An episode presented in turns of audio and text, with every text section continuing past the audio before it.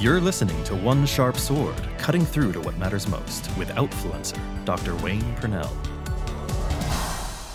Welcome to One Sharp Sword, cutting through to what matters most. I'm your host, Dr. Wayne Purnell, Dr. P, the Outfluencer and your powerful presence mentor. Today, I have a super special guest. It's uh, it's a superstar Wonder Woman. Uh, just I can't say enough good things about her. She's um, she's had quite a journey, and um, these last few years has been on fire. I wanted to welcome Emily Williams. Welcome. Thank you, Wayne. I'm so excited to be here. Yeah, you've got uh, I Heart My Life. Um, it didn't it didn't start that way though um, right? Talk about so uh, i i have you here because i love your journey. I love what you've done. I love what you're creating for just empowering um, entrepreneurs to to really take hold of their lives. And there's so many lessons that you've learned along the way. You started in ohio and so talk a little bit about your journey. I, I just i love this Thank you. Yeah, I'm excited to share this story. So, I always say there's been essentially two moments where my whole life changed course. And the first one happened when I was driving from Ohio to Chicago to find an apartment in the city. I had just accepted a spot at Northwestern University where I was going to become a marital and family therapist. I was going to be getting a master's in psychology. And I was in the car driving there and got this feeling in the pit of my stomach like something was off. And my mom, luckily, was in the driver's seat and she saw that something was off with me. I started crying and she asked me what was wrong. And I basically told her I wasn't sure that this was the right decision and I wanted to go back to Ohio and spend a bit more time thinking about it. And that was really crazy because I had spent a few like eight months actually applying to schools around the United States, getting accepted into grad schools, and then finally made this decision. Obviously, I'd spent four years studying psychology in undergrad. And so for to, to say that this wasn't the right thing after spending years thinking about it was foreign to me. It was strange, but I couldn't deny that something was wrong. So luckily my mom got it. We turned the car around and I went back to Ohio and entered into a major quarter life crisis. And you know, I always knew I was meant for something big, but in that moment there was no clarity. I had no options. I, I didn't know what I was doing with my life. And so I'm sure a lot of people can relate to that. When you don't have clarity, you just feel lost. And I felt a bit like a failure. I felt like you know, I've spent all this money. My parents spent all this money on my education. And now what in the world am I doing? So that was a pretty dark period for me during that time. It's gutsy too, to, to, you know, how many people set out, you know, this is my goal, this is what I want. And then when they get to it, it's like, this isn't what I want at all. And and how do you know that that's not like some resistance that you're supposed to quote unquote work through versus you know what? Uh, this is the wake up call. This was like this is off. This isn't resistance. This is just wrong. So how do you know that? Um, because because we all face that from time to time too right? We work towards the things we want and then it's like this is hard. And this was more than just hard for you right? Yeah, it was more than just hard. I was I couldn't bear the thought of going to this school. And it was like it, there was so much emotion there. It wasn't just fear. I had felt fear before. I had felt you know um, cold feet and and you know getting nervous about something but this was different and i just knew that i couldn't do it and i'm an achiever just like you i've pushed myself to go to the next level but like i said this was different and so i just had to lean in and trust that i'm not saying it was easy but it, i just had there was no other option i just couldn't do this and so basically i decided i was going to try and get a job um, to pass the time until i had more clarity so for a while i worked in a hospital. I even thought that I was going to become a doctor at one point. I re enrolled in school and then took some chemistry classes and hated every second of it. And so every step of the way, I was just paying attention to my feelings and what was coming up for me and my desires. And during that time, after working at the hospital, I even got a job at Starbucks and you know, was doing a bunch of random things. And I kept trying to, again, get that clarity. And the only thing that was coming to me was that I wanted to move to London, England, which again sounds really strange. I'm a girl from Ohio. My family pretty much has all stayed in the same city their entire lives. So for me to want to leave, eh, leave and move to London was was odd but I had been there previously and I really loved it. I again had this feeling like I was meant to be there. So the opposite of Chicago. And so I just started to pay attention to that. So I always call this like following the breadcrumbs. And for me, the breadcrumbs were my feelings and what was calling me, what was exciting me, what felt like the right next step. And so that was in August 2010 that I packed my bags, moved to London on a complete whim. I did have a plan, a bit of a plan. I had applied to a master's program program in nonfiction writing because I always wanted to write a book, which again sounds random, but it'll make sense in a bit. And so I got a student visa, moved to England, and started the next chapter of my life there. That's amazing. That's amazing, right? So, how many of us have the the breadcrumbs and feel like, well, I can't really pay attention to my feelings. There's this life of supposed to, right? There's all the other voices that we listen to. There's the, I've worked hard, I've come this far. And it's known as the gambler's dilemma, by the way, um, just for our audience, that that feeling of I've come this far, I'm supposed to go the next step, or I should just follow through. The gambler's dilemma is I've invested this much in this hand of cards.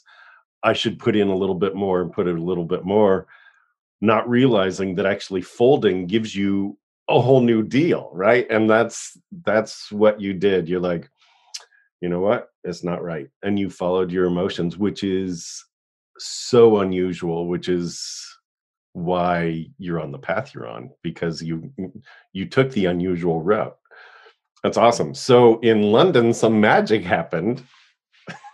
yeah, of course, I didn't know why I was meant to live in London. It made no sense. But when I got there, I decided I was going to throw myself into the world of online dating. I had no clue what I wanted to do career wise. I had no, um, I didn't have any friends. So I thought, okay, I'm just going to try and meet a guy. I'm going to try and fall in love, right? That must be easier than trying to make girlfriends in a new city. So I threw myself into the world of online dating and for a year was like a serial online dater. And eventually I did meet my husband online. His name is James and that's how you and I met, Wayne. Yep. And um, we work together now, which again is a part of the story that I'm sure I'll cover in a second. Yeah. James, by the way, James has done an amazing interview on One Sharp Sword. It was a pleasure to have him here. So yeah, it's great it. to have you two, you here as well, because it's not the James and Emily show. You each are amazing, right, as individuals. So, so I wanted to make sure that we got to share your story and your path. Exactly. Yeah. And so we, we do have different paths, but obviously they've come together in a lot of ways. So we met about a year after I moved to the UK. And again, during that time, I still didn't have any idea what I wanted to do with my life. I was working as a nanny, I was in this master's program. I knew I wanted to write a book, but that wasn't the whole picture. And it wasn't until April 2013 that my friend sent me a link to Marie Forleo's website. And up until that point, I had knew about coaching. My dad always had coaches. He was an entrepreneur, but they were always, you know, men in suits carrying little three ring binders. And Marie was a completely different type of coach. And I believe that that was the second moment my whole life changed course. I really felt drawn to her and her work. And if I'm honest with myself, I was a bit jealous, but I learned that I could follow that jealousy and really allow it to show me what it was that I wanted. And once I discovered coaching and the way that she did it, I realized, you know what? I am my ideal client. I've been in this quarter life crisis. I had no money. I turned the car around. I was in this, you know, place of confusion for so long. I didn't love my life. I want to help other women who know they're meant for something big to uncover their purpose and finally fall in love with themselves and their life. And so ultimately, that's how I Heart My Life was born in September 2013. Wow, seven years. That's awesome. The uh the idea of jealousy, I just wanted to explore that for a second because I think it is so important. Um, you know, we we look at people who are out there. They they have more than we do. They've been doing this a long time. Um, but who are they to do it and why can't we do it? And and the idea of jealousy, I I learned this uh, recently in some of my studies, um, and that's it's a calling. It's like the reason you're jealous is because there's some stirring inside of you that says, "Do it, just do it." It's not you. Once you start doing that thing that you're jealous of, you're no longer jealous of that person or that thing because you're on your own path. There's no reason, right? So, um, yeah, I'm sure that that that sort of landed for you when you started when you started doing I Heart My Life. It was no longer you're jealous of Marie Forleo, but you appreciate her for having her path and you've got yours. Oh, yeah. I mean, I think that we can use jealousy for good or evil. And when we use it to show us what we want, and we look at other people who have what we want, and they're, we essentially remember that they're a reminder of something being possible, that's such a gift, right? Like I thought if Marie did it, well, she's just human. So maybe I can do it too. And so I think you can shift that into gratitude for the person or the thing that you might be jealous of in the moment and really use that to your advantage. And it, for me, it just gave me so much clarity around what I actually wanted. And that was the best gift because I'd been searching for so many years to actually have that clarity. Then I knew I could put a plan in place and actually reach my next level goals. Amazing. Love it. So, what have been, I mean, that in a, is a lesson in itself. I was going to ask you about some of the other lessons that you got, but that's kind of a, a lesson in itself that really can you turn jealousy to gratitude? And as soon as you do that, look, look at all the doors that open for you. It's amazing. So, what else do you think you discovered either about yourself or about, you know, in in coaching you know sometimes the people that we coach the process actually opens doors for us or teaches us things what have been some of the key lessons for you and um what uh, also talk a little bit about your book and talk a little bit about um you know how you translate the lessons that you've gotten into the lessons you now give. Oh i love that question so for me, I mean, just thinking about the timeline of everything, my first lesson was really in persistence. So when I started I Heart My Life, I was $30,000 in credit card debt and $90,000 in student loan debt. So I didn't have any money, like I was below zero. And I yet and yet I had this big dream and I had the dream of making a lot of money, having a lot of impact. And so I really had to, you know, just humble myself because in the first month I made $442. And obviously that's not very much. it's not much to live off of. And so I kept my part-time job, which was as a matchmaker at the time. And I kept my part-time job and just moved forward with building the business. And there was even a period of time where I had 54 no's in a row. So I booked 54 discovery calls and had all these people, well 53, 53 people say no to me and finally finally the 54th said yes. And so I realized very quickly number one, I needed to get better at sales, which is a whole nother conversation. But number two, I just needed to keep moving forward and be persistent. And I think that that's part of, um, you know, what I teach women about desires is, and you know this as well from your work with David Neagle, is you don't actually have a desire without the potential of you creating it and fulfilling it existing at the same time. Like if you're aware that you want something, then you have the potential. And so what I realized early on was that desires were key for everything that I was doing. And I just had to trust that I was given this desire for a reason. And it meant that I was able to make it happen. Now, that doesn't mean that it's always in your exact same time frame. And that's where persist- persistence comes into play. And mm. but I just knew if I kept going, I would figure it out.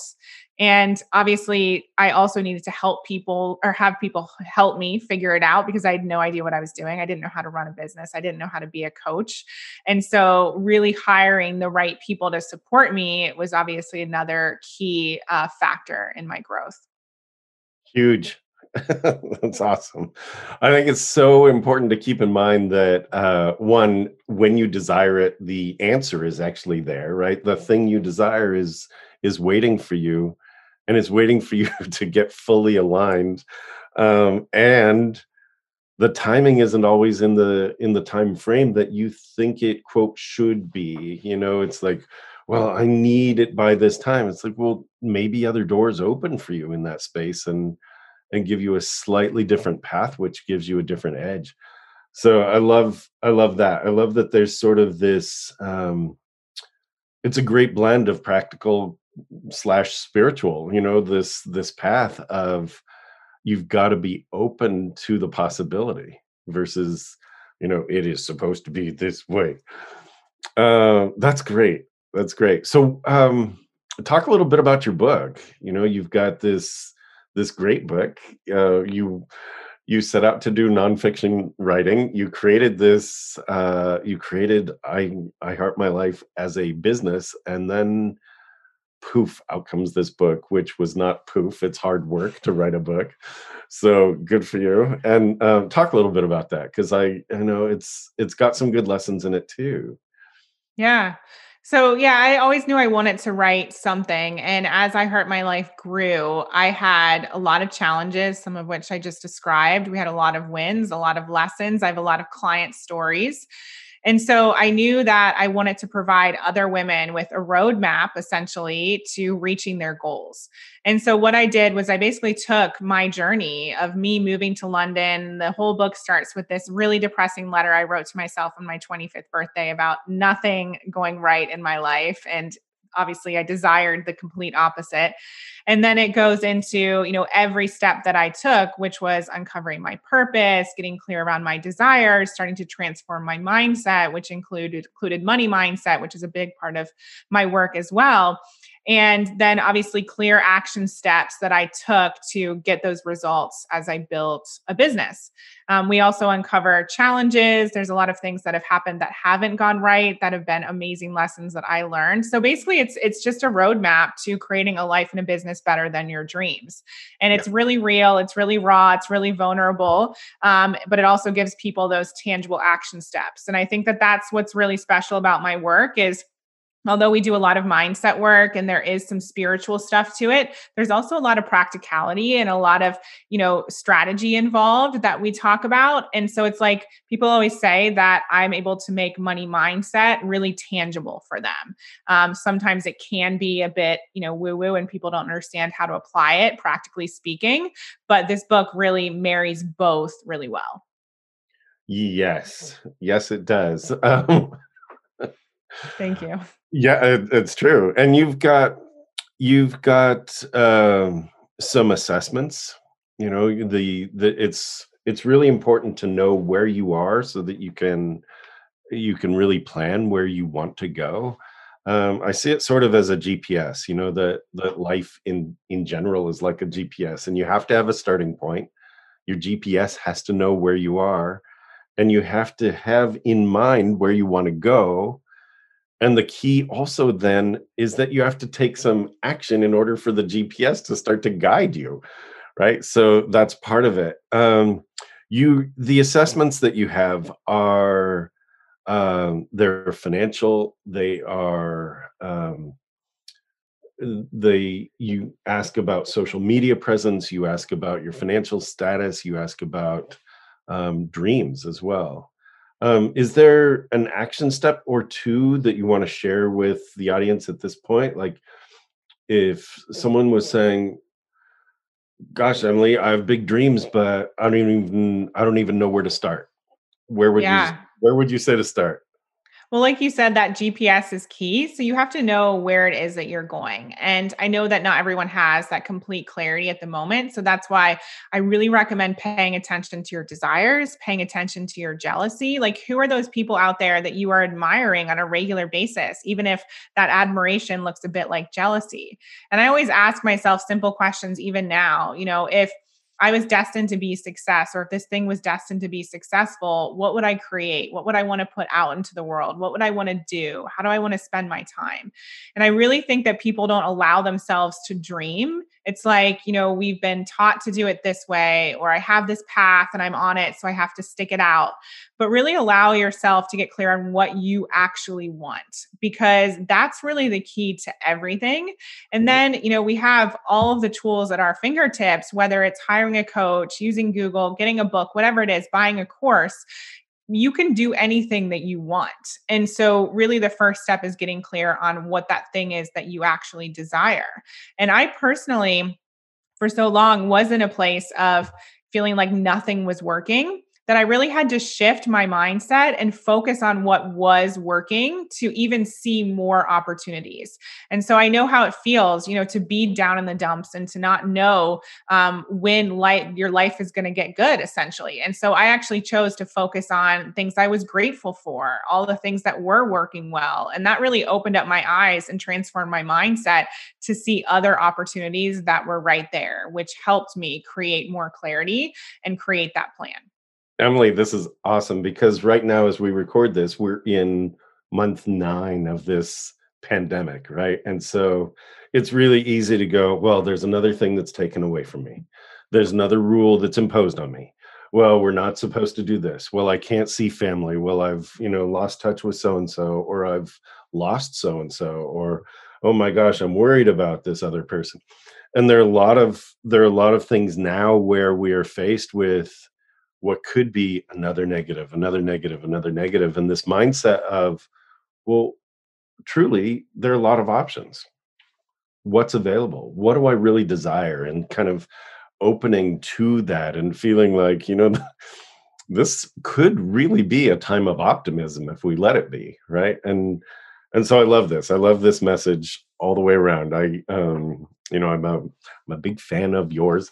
Uh, i just i love your path. I love the message. I love that you're uh, lifting women who have who have dreams but ha- they haven't dared really to step in and say my dreams are worth it you know and and you lift them you support them and i think that's huge. I think that's huge Thank you. Um, yeah, I mean, we're even seeing this in our programs. Like we I just did a podcast episode with one of my clients because she has this huge laundry list of all the amazing things that have happened in her life and her business this year.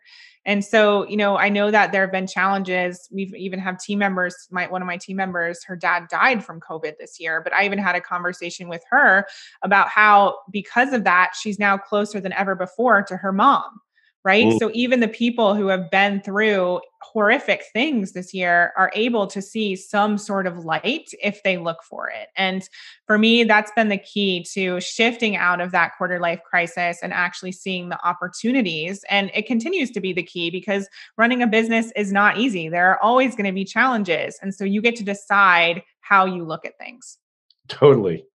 You get to decide. That's, it's like, that's a huge key. Perspective is everything. You get to decide, and you're the one that gives it meaning, right? We give meaning to all the things in our life, and there, you know, we could we could live this life of things always happen to me or i think it was tony robbins or maybe somebody before him that said you know life happens to you or life happens for you and you get to decide right? You get to decide. Yeah. That's and cool. I think COVID for a lot of people, like life did it for them. One of my clients, her business was completely brick and mortar, and she took it all online, and now it's thriving like more than ever before. Like she didn't choose that; life did it for her, and I think that's a really important way to look at things. It's huge. It's it's huge. Um, my commute has uh, shortened to about twelve seconds. Uh, get dressed Love and come it. down the hallway, and here I am. Uh, uh, you know, I it's it's amazing. I'm doing I'm doing television about uh, once to twice a week, and so rather than flying to studios, I get to do it from here. And so it's a it really is. There's a lot of I get to versus I have to. You know, and right. um, just I love that too. Um, what else? What what would you what are you hoping that either uh, what are you hoping either I would ask you uh, and I haven't asked you yet, or what kind of message were are you hoping that you could bring to our yeah I mean, I think one of the biggest lessons that I kind of touched on was really shifting my money mindset in the beginning. And I think, in particular, when it comes to sales, a lot of people really, eh, there's just a lot of work to be done in that area. And I think when you start a business, you aren't necessarily um, taught how to sell. You're not taught how to have conversations about money. You're not taught how to overcome objections when people tell you they don't want to work with you. So, like I said, as a part of my story, um, a big part of my story was learning how to transform my own money mindset and getting comfortable actually talking about money. And so, I think that's one of the biggest things I would have people take a look at, especially now as we're nearing the end of the year at the time we're recording this. You know, how much money did you actually make this year versus what you desire to make? And what are your beliefs around money that could be holding you back from going to that next financial level? Because honestly, you can make as much money as you desire to make. It really is a choice, it's a mindset. Obviously, setting up your business so it has the capacity to receive that amount of money, but it starts with your mindset. And so for me, one of the key points was just getting clear on the amount of money I wanted to make and then uncovering any of the blocks that were stopping me from doing that. And what that means is just any thoughts about money. I remember in particular, one of my coaches, she told me I could turn my annual salary as a matchmaker, which was about $30,000 a year, into my monthly income. And at first I thought she was completely crazy, but then I realized, you know what? She's doing this. Other people are doing it. It must be possible. So I'm going to choose to believe. I'm going to remove all of the doubt that's there and choose to believe her and start to remind myself every single day the money is available for me because I think a lot of people, you know, our, our mindset is rooted in lack. We think that there's not enough. We think that the clients aren't out there, that no one's going to buy if we raise our prices, but that's absolutely not true. You just have to shift your thinking. That's amazing. Yeah, 7 billion people on the planet. Oh, there's not enough to sell to. there's not enough that might want something I I might have to say. I'm recognizing that sales is nothing more than making an offer of the thing that you think is valuable enough to lift somebody else up, right? So whether it's a product or a service, you're helping them by putting that in front of them. And that's a mindset shift. The whole idea of, um, you know, how do you turn a, uh, uh, an annual into a monthly? Um, that's amazing, right? That's a, a, and that is just a matter of a shift in belief. And it, that is a really hard mindset shift because once you do it you have to stick with it. I think we've been trained to go yeah see there's another reason why it won't work. And as soon as we we fall back into yeah see there's another reason why it won't work we we have to reset our minds once more and go no no i believe that it's possible. And as you said set the business up to make sure that eh, there's a pathway for that to actually become true so I love yeah. That. I mean, one of the mentors that you and I have both worked with, David Neagle, he talks about that exact thing about the moment that he decided he was going to turn his annual income into his monthly income. And at first, he was going about it in the wrong way. His business wasn't actually set up to sell the thing that he wanted to sell. So I, you know, I love that. And I always think to myself, what is the fastest, easiest, and most joyful way to making this money? You know, what is fast for my company right now? What do we already have in place? What feels good and what is going to be easiest because you want to bring that energy into your process. And in the beginning, for me, you know, I focused on one on one work. I didn't have a team, I didn't have a group program, I didn't have any courses. And so that was really how I built my business. And I went from $442 to seven figures in my first 18 months. And was it like poof? No, it sounds like it was, but I was working a ton and I was working on my mindset in addition to the creation of the offerings, in addition to the marketing and the sales. So it's really that that fusion of mindset plus the strategy based on where you're at in the moment. And then of course you add in new things and you, you know, have different streams of income. But I think a lot of people make it harder than it needs to be. And you just need to focus on where you're at in the moment and then grow from there. So let's talk about mindset for a second because a lot of people are like, well, you know, if I just think about it, shouldn't shouldn't it just happen? And and the reality is there's a lot of unlearning that has to happen along the way and that's actually the that's like hidden work. You know, that that when I was doing it and to a degree still doing it, it's like, oh my gosh, this this story, this belief. You know, we talk about um um, what are your limiting beliefs? It's like, well, if I knew what they were, I would just conquer them right away, right? And so it's a lot of work to go, well, I didn't realize that that story that was handed down from my grandfather to my father to me, just in the style, the way he was in his daily life, that that actually affected me that that actually affected the way that i related with uh, with money with people with my business and all of that is like wow there's an undoing in order to to it's like tilling the soil. It's like that crust has to be broken up so that new things can be planted. And you know I, I i mean for me that's that was my reality. I was looking at my grandparents down to my parents down to me um and there's a lot of history that makes sense for them but not for me to live my life the way I desire. And there's that, you know, that word again. How about you? What what what do you find that you needed to undo? Is there something that was, you know, like darn it, this was the hardest work for me? Yeah, I think for me, just talking about money. So when people were on sales calls with me and they told me they wanted to work with me, and then in the next breath they said, "Oh, but I don't have the money," at first, which, you know, made me go into that place of 53 no's, I was like, okay, no problem, bye. And that was it. And so I had to get really comfortable having conversations about money and moving past this fear of being too pushy or being too salesy. Um, because, you know, although my parents always had money growing up, we didn't really talk about it. It wasn't part of the conversation. And that says something in itself, right? If your family isn't actually talking about money, then there's a stereotype or a stigma associated with that. So I had to get really good at reminding myself on a regular basis that it was actually my duty to have these financial conversations with these women because getting them into my program was the only way I was going to be able to really help them. And so we changed the conversation from salesy and pushy to of being of service to them. And so I realized having the open conversation, asking them about where they could find the money to fund their dreams, being willing to help them move past their own money blocks right there on the call, I realized that was part of my job. And so I could no longer hide behind my fear of being too salesy or pushy. I had to be of service to the people who needed me because they didn't need another person to say, oh, yeah, you don't have the money. Don't worry, do it next time. They needed someone to take a stand for their dreams. It's it's interesting. It's almost like you were taught to be polite, right? It's not yep. polite to talk about money. It's sort of um, you know, if somebody fell and broke their arm and and a bone was sticking through, right? It's like that's called a compound fracture. That's that needs immediate attention.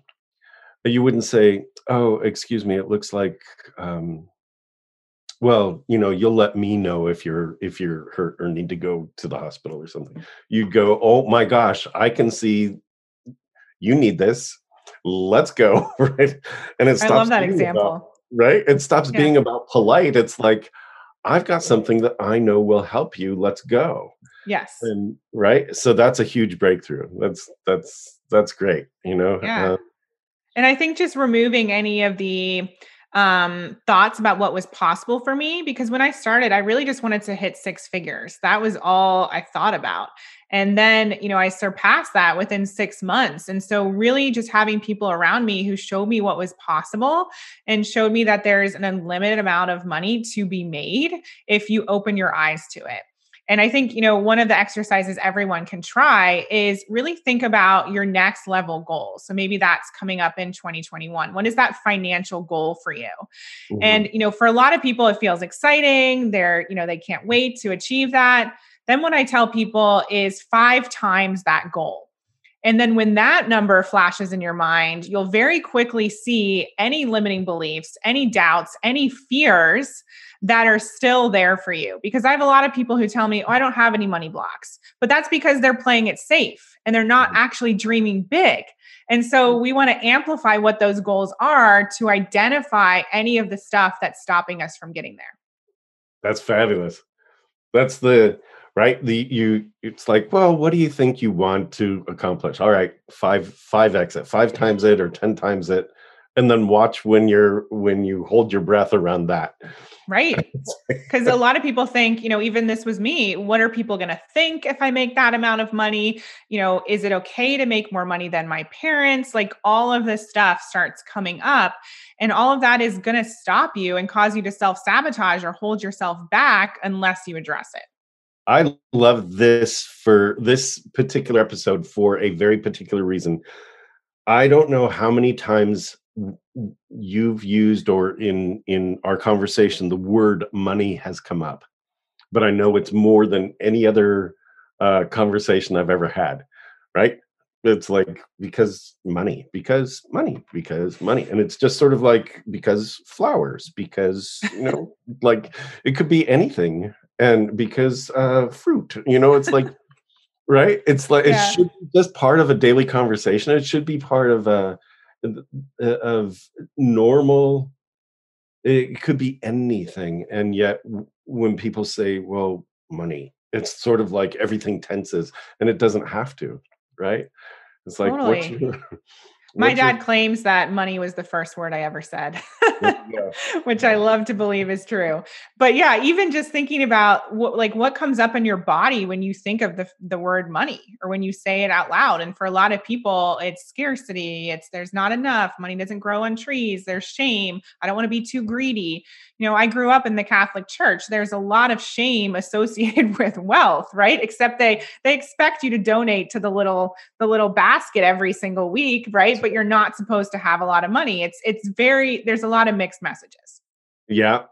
Yeah, and we, you know, we're all. It doesn't matter how you grew up. Usually, it's uh, or what religion. It's there. You know, yep. the, the mixed messages are there. Um, what were some of the ones you had to overcome? Well, here, my dad taught me something that his dad taught him, and that is, rich or poor, it's good to have money. And it's like that's funny, right? Rich or rich or poor, it's good to have money. um, but the that's pretty much where the lesson stopped in so many ways. Like, so how what do does that even mean? how do you get it? How do you uh, how do you uh, nurture it? How do you care for it? How do you grow it? So yeah, so some of the other stories, you know, some of the other some of the other things are uh, that there's almost enough like that was the big one for me that mm. that as you get to this place there's enough or there's almost enough mm-hmm. you know and it's like so for me the the success hurdle to get past was there's there's an abundance there's more than enough it's not just almost enough it's not like you work really hard and get to the almost place you work really hard and you get over the hurdle and then it stops being the work stops being as hard mm-hmm. and that was a huge lesson a huge lesson um because it always it always felt like i would get to a place and then something would happen and it would be taken away and so i just expect it and and as i was expecting it in retrospect looking back i realized and i was building it in Mm. Right. And there's so much of that that we all do. Um, and and a lot of that is historical. A lot of that is um, you know, I I grew up in a in a really nice area of Southern California. And um because of my parents' history, it was always, well, what will the neighbors think? What will the neighbors think? And so there was always this, well, you can't talk about anything in your life, and especially not um not wealth. Like and so yeah. and so there was this mindset of, well, you can't really have. Right. And it's like, darn it. Right. So there was a lot to overcome. And uh, I have I have friends that have started from much less than right and have far surpassed and and it's because they broke through the oh not supposed to have says who kind of thing right? So it's been it's an amazing journey. Once you start to overcome that it's still it still fascinates me how talking about money is still there's there's this um, kind of aura around it that's you know, you still shouldn't talk about it. I mean, it's fine to talk about it, but you shouldn't talk about it. And it's like, no, no, talk about it. right? Again, talk about it like you talk about flowers or books or fruit or a cat that's loose somewhere in my studio, right? It's um yeah, exactly. Yeah, and I mean, I know that you know this as well, but one of the reasons that we keep ourselves at like the just enough space is because we don't want to be too big, but we don't want to go to the place of not having enough where people notice that we don't have enough. Like it's either one extreme or another, and we're avoiding that. So we keep ourselves like right in the middle or right under. And so it all comes down to, you know, fear of judgment, fear of what people are going to think, and ultimately fear of not being safe. And it's so fascinating when we uncover all these ways of thinking. And like you said, you know, our parents didn't teach us this to be harmful. It was what they believed and what they were taught. And at a point, it maybe it did serve them to operate in that way. But now, especially when you start a business and you want to make a difference in the world you have to get out of that you know safe mindset and realize like if your job is to have an impact well you're going to shine you're going to have to step outside of the box and takes a lot of money to have an impact. And so you know moving past those limitations it's it's essential. That's awesome. That's awesome. If you want to have an impact you're going to shine. That's a that's so good. It's so right. And and you know even those even those who didn't like have money flowing through them they had organizations that had money flowing around them you know the mother teresa's for example she wasn't like rolling in the dough she was but she was doing good because right. because her organization grew right and and it's i love that uh, just the whole concept of it's it is a tool or a nutrient, right? If you think mm-hmm. about it as a nutrient for your business, it's like it's going to fuel you. And if you want to get bigger and grow stronger, it's not just about eating your spinach. It's about you've got to have the the money flowing through, which is which is fabulous. Totally. Awesome. So um cool. What if people wanted to know more about you, about I Heart My Life, about uh about the work you do? Yeah, the best place to you? find me. Yeah, the best place to find me is on iheartmylife.com. We're also on Instagram. I have two accounts there. One is I Heart My Life and one is I am Emily Williams. So we'd love for you to follow us there. We're always doing webinars and trainings. We have lots of freebies. We have incredible programs for new and aspiring coaches who want to grow their own online business. So definitely check us out. Awesome. iheartmylife.com. That's great. Uh, any other words or we're good at this point? Yeah, I mean, I just think the message here is to trust your desires. I believe that our desires are dropped in just like any other part of us, just like our DNA. They're a part of us for a reason. So really trust that and remember the sky is the limit. Anything is possible for you and, you know, your vision and your life. So good. So good. Emily Williams, my guest today. Thank you for being here. Really Thank you, good. Wayne. And I'm grateful for your friendship. And you have the most amazing energy. So anytime I get a chance to speak to you, it's always a bright part of my day. Uh, thank you. It's uh, that is mutual. Thank you, Emily. All right. This is One Sharp Sword cutting through to what matters most. My guest has been Emily Williams, iheartmylife.com. And I am Dr. P, the outfluencer and your powerful presence mentor. Thank you for being here. Thanks for listening to One Sharp Sword, cutting through to what matters most with Outfluencer, Dr. Wayne Pernell. For more information, please go to onesharpsword.com.